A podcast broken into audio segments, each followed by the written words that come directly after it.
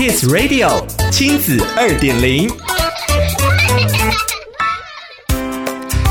收听亲子二点零单元，我是 JoJo。青少年因为生理发展，不仅得要面对内在风暴来袭，身为数位原住民的他们，更容易迎来险峻的人际挫折，需要家庭和社会加倍关注。今天的亲子二点零，就让我们来聊聊如何加强家人连结，守住青少年亲身防线。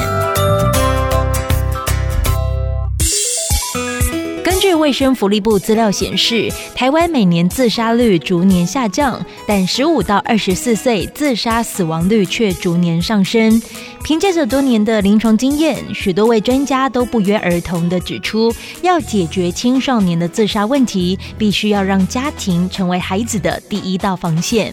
情绪的调节和舒压是现代人的新课题，而且不只是大人，小孩也必须建立适当的休闲娱乐，否则孩子唯一的舒压来源就是一只手机，但手机没有办法让人身心放松。卫福部心理及口腔健康司长陈立忠多年来一直提倡要让孩子有适当的消遣，可以效仿其他国家的做法。他说明，过去冰岛有超过百分之五十的青少年有酗酒跟吸食毒品的问题，进一步的分析才发现是与心理压力有关。冰岛政府透过疏导的方式，减少青少年族群的心理压力。政府不但用预算鼓励青少年从事休闲活动，也实施青少年宵禁。如果要外出，必须要有父母陪同。从外部的限制解决青少年的偏差行为，这十年之间，酗酒与吸食毒品比率就从超过百分之五十下降到百分之五。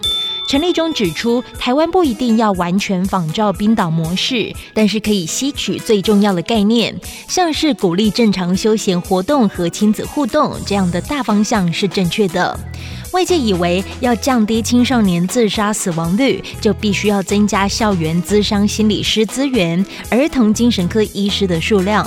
陈立中提到，卫福部也规划要提高心理师咨询的可能性，例如规定每个卫生所都要提供免费的心理咨商，并在各地区设立社区心理卫生中心。预计四年内在全台推五十三个心理咨询的据点。青少年自杀的背后有多重因素，很难单一解释。要降低青少年自杀率，要同理的不只是个人的情绪问题，连带是整个社会文化的改变，携手守护孩子的心理健康。